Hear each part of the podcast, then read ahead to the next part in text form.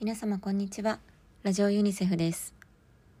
昨年の2月6日トルコとシリアに甚大な被害をもたらした地震が起きました。それから1年が経ちましたがこの大災害の影響は今もなお続いています。シリアでは未だに紛争が続いており人道危機化という状況も相まって子供たちが置かれている状況はさらに深刻なものとなっています。シリアではおよそ750万人の子供が依然として人道支援を必要としています。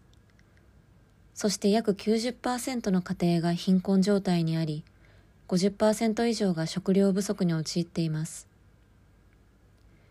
今回はユニセフシリア事務所代表の木村さんからメッセージをいただいておりますので、ご紹介したいと思います。皆様、こんにちは。ユニセフシリア事務所代表の木村康政です。まずはこの度の能登半島地震により被害に遭われた皆様。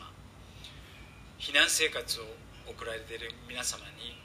心からのお見舞いを申し上げます。皆様が一日でも早く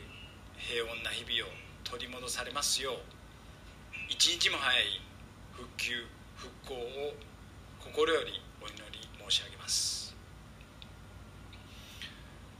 私がおりますシリアでは2011年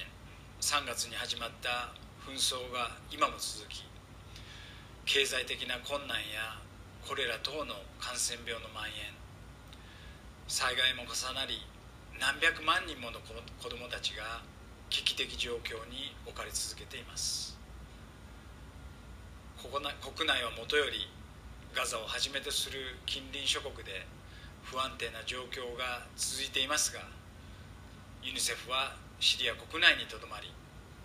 子どもたちの命と未来を守る支援を続けています。シリアの子どもたちのために温かいご支援をお寄せくださっている日本の皆様に深く感謝申し上げます。皆様のご支援によりユニセフは教育保健栄養安全な水などの支援を子どもたちや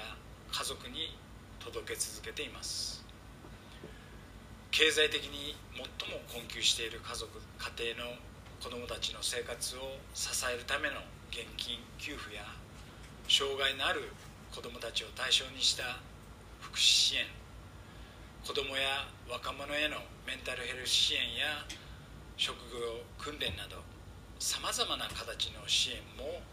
きめ細かく提供することができています。昨年2月にシリアとトルコの国境付近で発生した地震は内戦の中12年もの間に住む場所を何度も追われてきた子どもたちやその家族方々が置かれていった状況をさらに